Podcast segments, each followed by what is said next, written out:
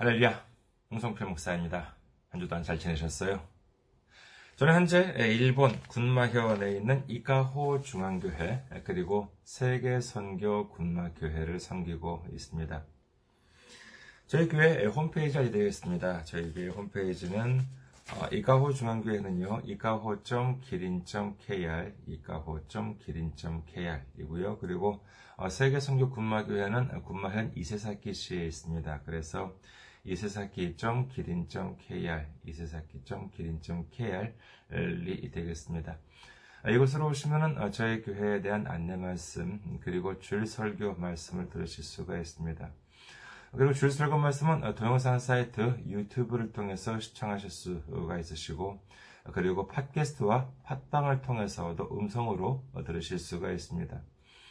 그리고 어, 저희 교회 홈페이지 오시면 어, 매일 전해드리는 에, 주일 설교 말씀을 텍스트로도 보실 수가 있습니다. 여러분들의 참고가 되시기 바라겠습니다. 다음으로 어, 저희 선교회 기린 선교회에 대한 안내 말씀입니다. 저희 기린 선교회는 줄서는요 기린.kr입니다. 기린.kr이고요. 이곳에 오시면은 어, 게시판도 있으니까는 여러분들과 함께 이렇게 교제를 할 수 있는 어, 기회가 되었으면 합니다. 그리고 저희 성교회 메일 주소 알려드리겠습니다. 저희 성교회 메일 주소는 기린 미션 골뱅이 gmail.com 기린 미션 골뱅이 gmail.com입니다. 이곳으로 메일을 보내주시면 제가 언제든지 직접 받아볼 수가 있습니다. 다음으로 지난주에 또 귀하게 선교 후원으로 선교 주신 분들이 계십니다. 이진묵님, 안성희님, 김재원님, 황석님, 고철규님, 이은호님, 김복수님, 김희선님, 허영님, 윤성화님, 어, 부산명성 김성원님, 그리고 무명님께서 귀하게 선교 후원으로 선교해 주셨습니다. 감사합니다. 참 얼마나 큰 힘이 되는지 모릅니다. 예수님의 놀라운 축복과 넘치는 은혜가 함께 하시기를 주님의 이름으로 축원드립니다. 다음으로 선교 후원으로 섬겨 주실 분들을 위해 안내 말씀드립니다. 먼저 한국에 있는 은행이지요. KB 국민은행입니다. 계좌번호는 079-21-0736-251 KB 국민은행 계좌번호는 079-21-0736-251입니다. 다음으로 일본에 있는 은행으로 직접 선거 주실 분들을 위해 안내 말씀드립니다. 일본에 있는 군마은행, 저희 교회가 있는 지역은행입니다.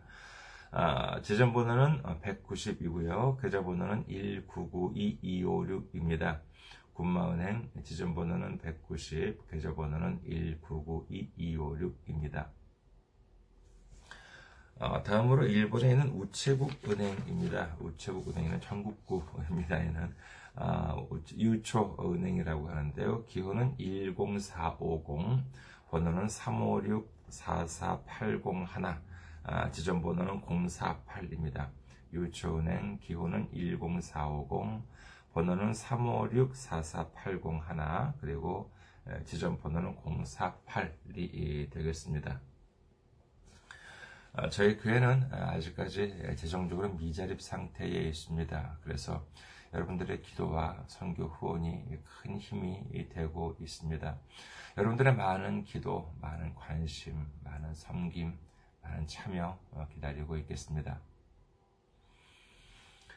오늘 함께 은혜 나누실 말씀 보시겠습니다. 함께 은혜 나누실 말씀 로마서 8장 35절에서 37절까지의 말씀입니다. 로마서 8장 35절에서 37절까지 말씀 봉독해 드리겠습니다.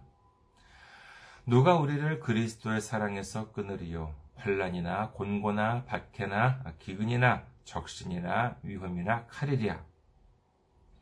기록된 바 우리가 종일 주를 위하여 죽임을 당하게 되며 도살당할 양같이 여김을 받았나이다 함과 같으니라 그러나 이 모든 일에 우리를 사랑하시는 이로 말미암아 우리가 넉넉히 이기느니라. 아멘. 할렐루야. 주님을 사랑하시면 아멘 하시기 바랍니다. 아멘. 오늘 전 여러분과 함께 로마서 강의 74번째 시간으로서 넉넉히 이기는 믿음이라는 제목으로 은혜를 나누고자 합니다. 오늘 살펴볼 내용은 어, 세 구절, 세 구절로 어, 되어 있는데 차례대로 한번 살펴보도록 하겠습니다. 먼저 35절 말씀이죠. 로마서 8장 35절입니다. 누가 우리를 그리스도의 사랑에서 끊으리요? 환란이나 곤고나 박해나 기근이나 적신이나 위험이나 칼이리야. 자, 여기서 바울은 질문을 합니다. 누가 우리를 그리스도의 사랑에서 끊을 수가 있겠는가? 사실 이 질문은 8장 마지막인 39절까지 이렇게 이어져 있는 것이라고 하겠습니다. 누가 무엇이겠는가? A, B, C겠는가? 라고 하는 이 문장 구성은 쉽게 말해서 A도 B도 C도 아니다. 라고 하는 뜻이라고 할 수 있겠지요. 그러니까 누가 우리를 그리스도의 사랑에서 끊을 수 있겠는가? 환란이나 곤고나 박해나 기근이나 적신이나 위험이나 칼이겠는가라고 하는 말씀은 다시 말하자면은 환란이나 곤고나 박해나 기근이나 위험이나 적신이나 칼이라 하더라도 우리를 그리스도의 사랑에서 끊을 수가 없다라고 하는 말씀이라고 하겠지요. 우리는 이제 그리스도의 사랑으로부터 끊을 수 없다라고 한이 말씀을 우선 간략하게 살펴보고 넘어가겠, 넘어가도록 하겠습니다. 자, 여기서 보면은요, 어, 앞서 살펴본 바와 같이 여기에 일곱 가지가 등장하죠. 어, 환란, 공고, 박해, 기근, 적신, 위험, 그리고 칼입니다. 먼저 환란이라고 하는 것은 외부적인 어려움이라고 이제 하겠습니다. 지금 이 2022년 2월 현재까지도 어, 보면은요, 전 세계를 이렇게 힘들게 하고 있는 이 코로나 같은 경우도 보면은 그렇지요. 이 코로나 초기에는요, 정말 그 무슨 뭐 독감처럼 뭐 금세 뭐 살을 줄 알았는데, 조금 있으니까 뭐 마스크조차도 구할 수 없게 되었습니다. 평소라면은 뭐 천엔, 어, 천원 샵 같은 데에서, 일본에서는 백엔 샵 같은 데에서 한 서른 장, 마스크 서른 장에 한 백엔으로 이제 살 수가 있었는데, 어느 날부터는 뭐 돈을 주고서도 살 수가 없게 이렇게 되었던 적도 있었지요. 코로나 확진자 수가 그리고 요즘 보더라도 뭐 도무지 뭐 줄어들지가 않아요. 좀 줄어, 어, 줄어가나 하면은 다시 또 늘어가고, 또 줄어가나 하면은 또 다시 또 늘어나는 이와 같은 일의 반복입니다. 음식업, 관광업을 비롯해서 많은 곳이 어려움을 겪고 있습니다.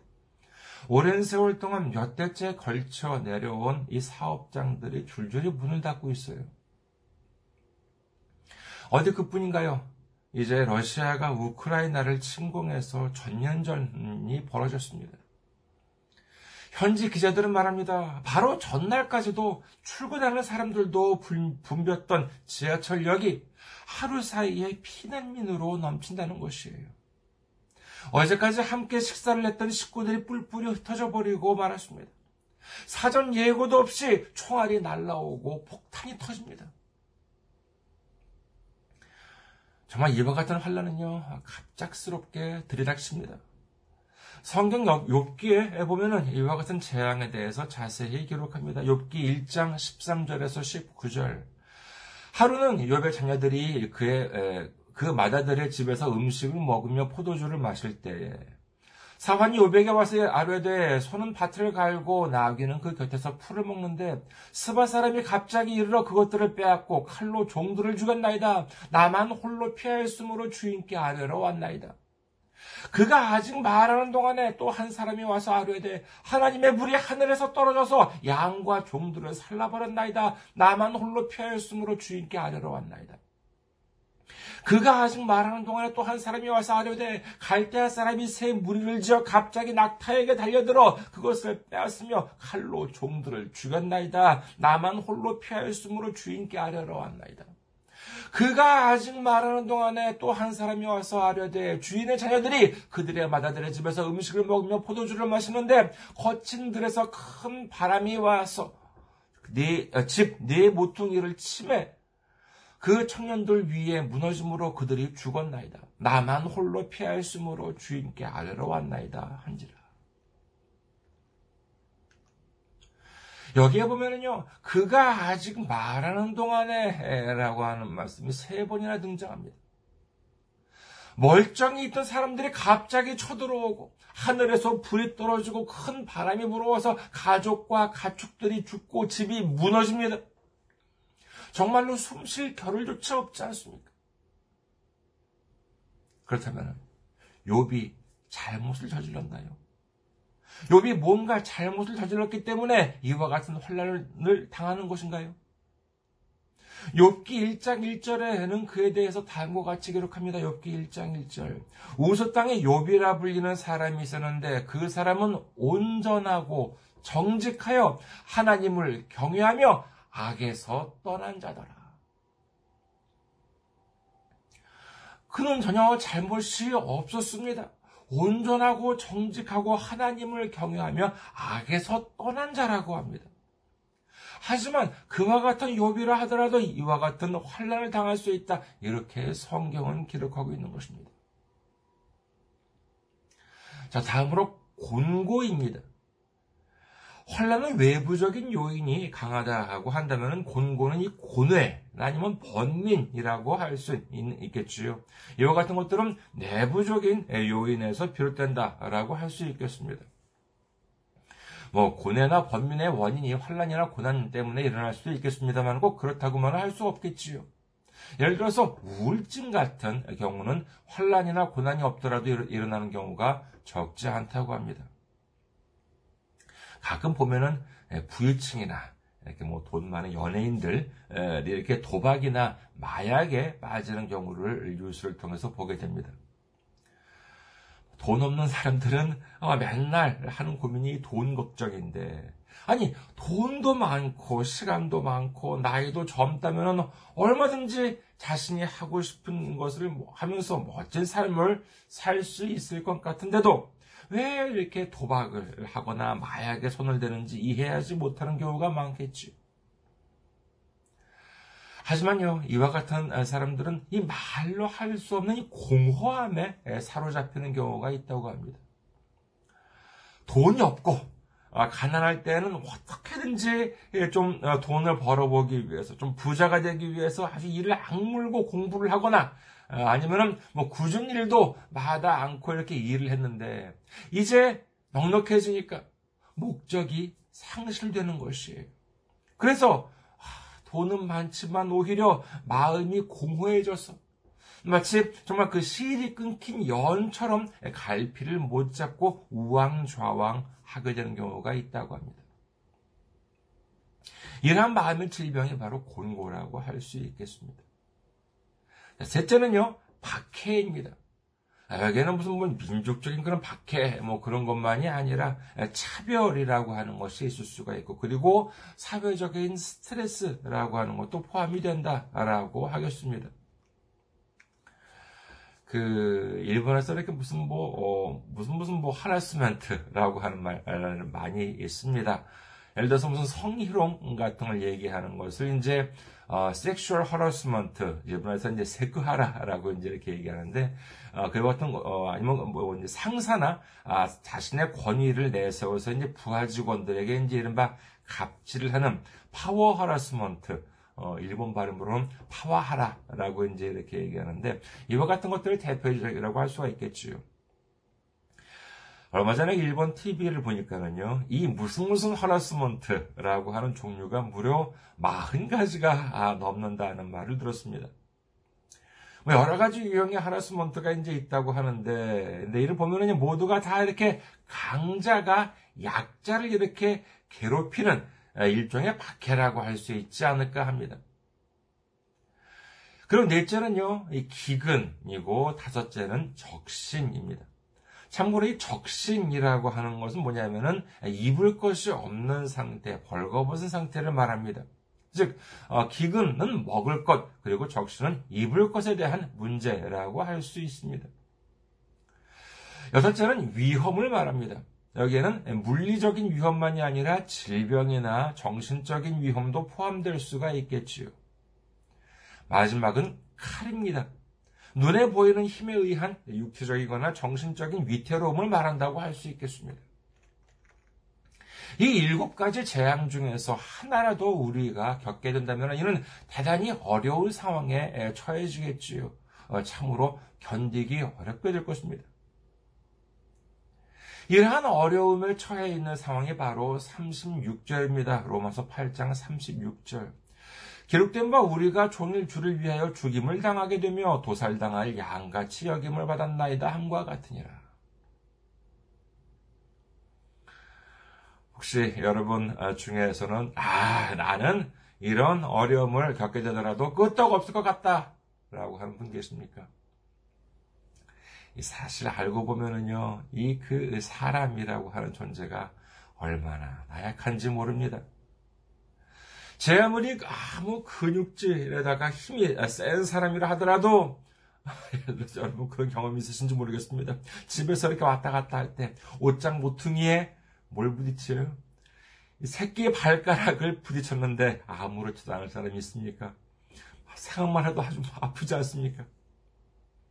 솔직히 새끼 발가락이 별것 아니라고 생각할지 모르겠습니다만은요, 이 새끼 발가락 뼈가 부러진 사람을 제가 한번 본 적이 있는데, 이를 치료하기 위해서는 뭐, 뭐, 붕대 몇 번 감아주는 것이 아니에요.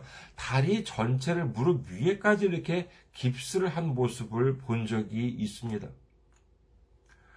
그리고 이 작은 가시 하나라도 이 손가락에 박히면 얼마나 아픕니까?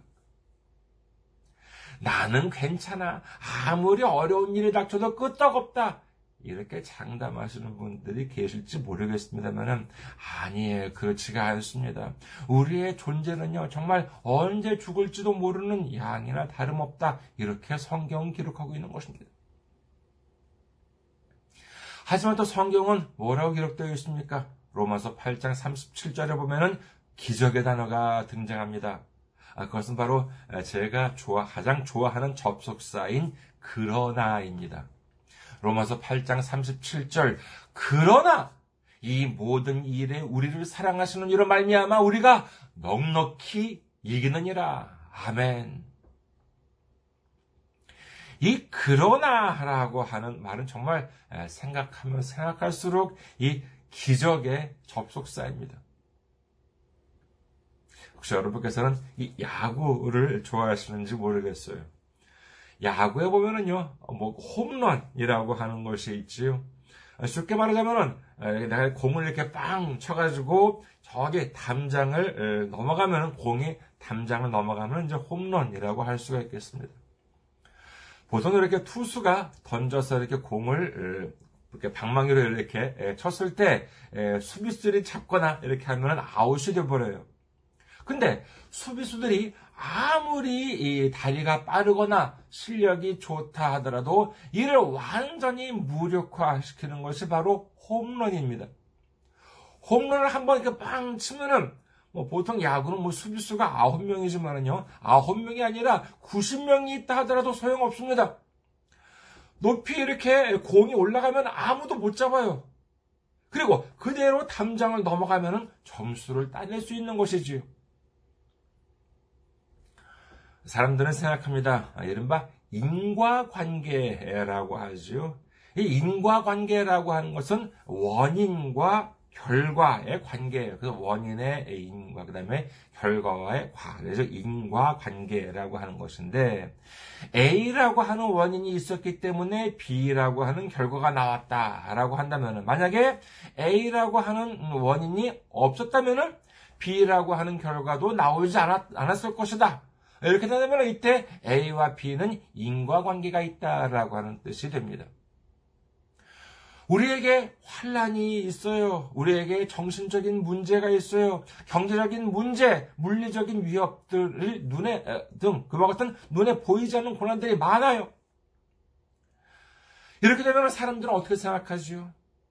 이럴 때 사람들의 좋아하는 말은 뭐냐? 그래서입니다. A, 그래서 B. 이는 뭐예요? A이기 때문에 B다라고 하는 거예요. 나한테 이러이러한 어려움이 있어요. 그래서 그렇기 때문에 나는 불행해요. 그렇기 때문에 절망해요. 슬퍼해요. 낙심해요. 여기서 더 나아가면 어떻게 됩니까? 그렇습니다. 하나님을 버립니다. 예수님을 버려요. 아니, 내가 이상해.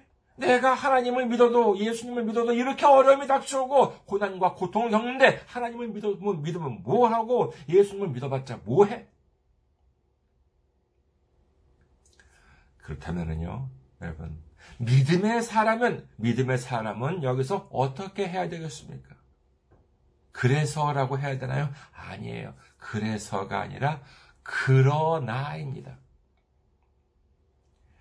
놀라운 수비수들이, 무서운 수비수들이 수십 명, 수백 명 깔렸어요. 그래서 나는 못해. 어차피 쳐봤자 아웃이야. 그래서 나는 안 돼. 많은 사람들은 여기서 물러서, 물러서 버리는 거 많은 것입니다.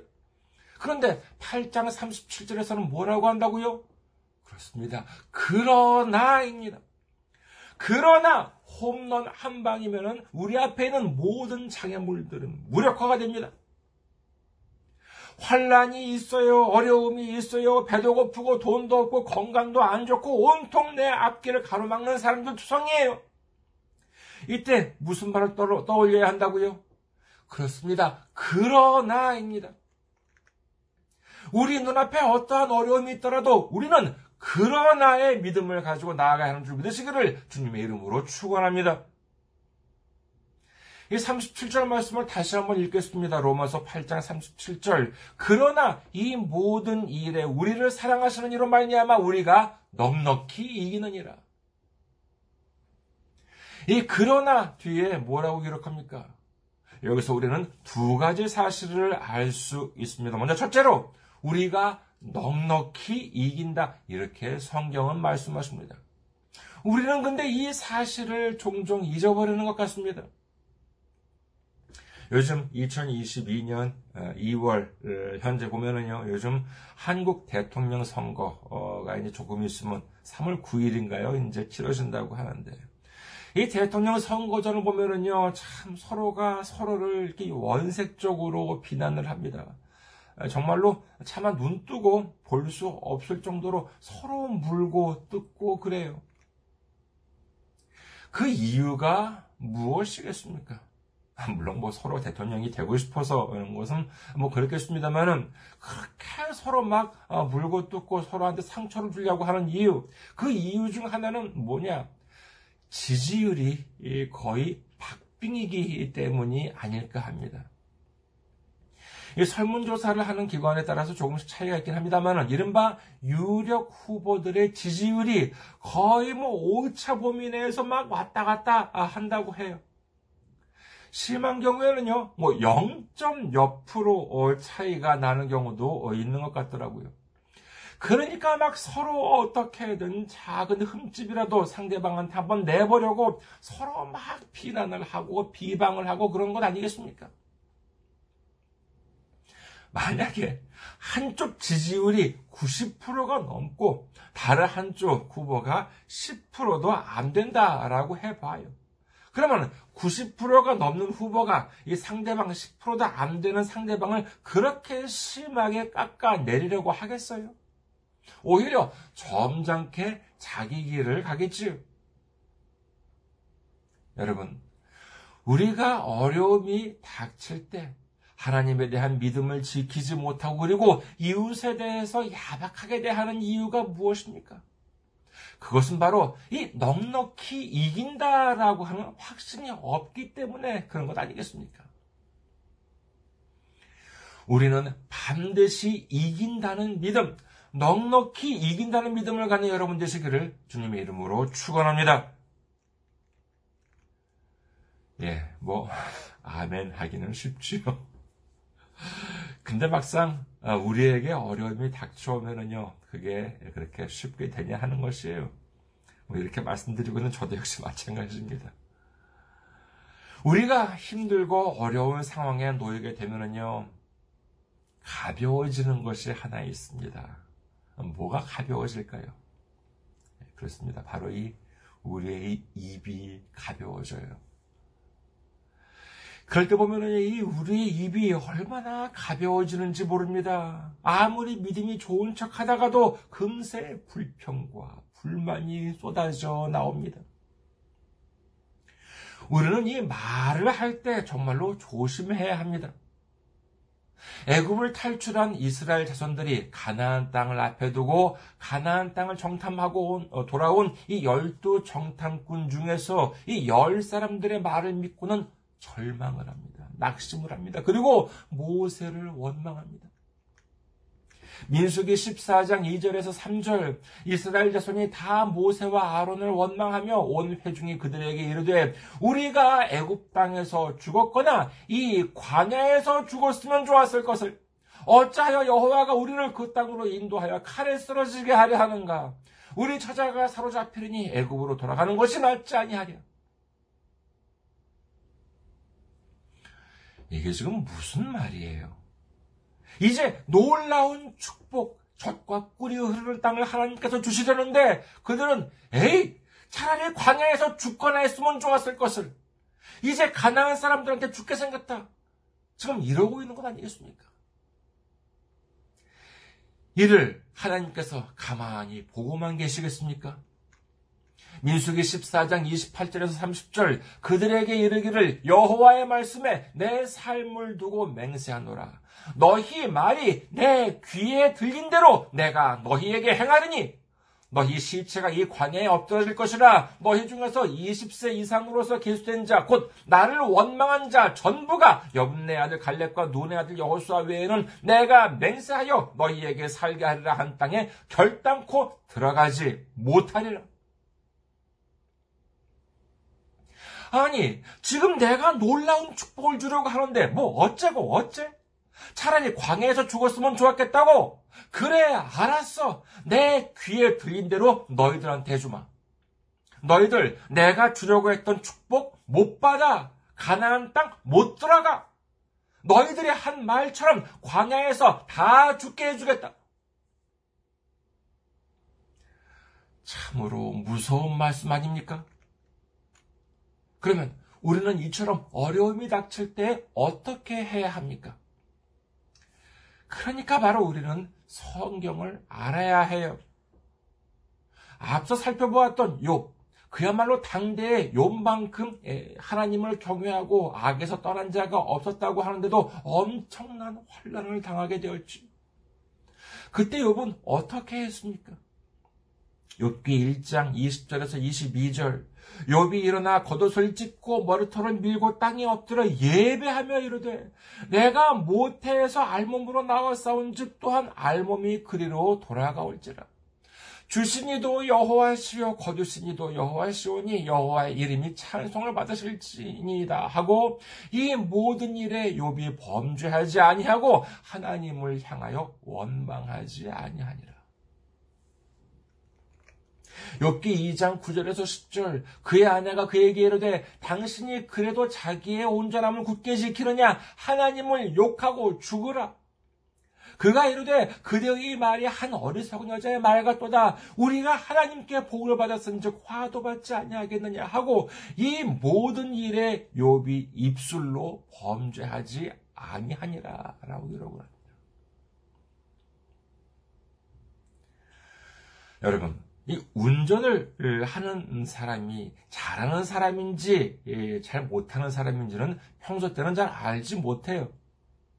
무슨 뭐 과속을 한다거나 아니면 뭐 급커브를 뭐끽 소리를 내면서 뭐 이렇게 뭐그 커브를 한다는 것, 뭐 그런 것을 운전을 잘하는 것이 아닙니다. 운전을 잘하느냐 못하느냐 하는 것은 이 갑작스러운 위기 상황이 닥쳤을 때 제대로 대처를 할 줄 아느냐 못하느냐 아닌 것이지요. 믿음도 마찬가지입니다. 평소에는 그 사람이 믿음이 좋은지 안 좋은지를 알 수가 없어요.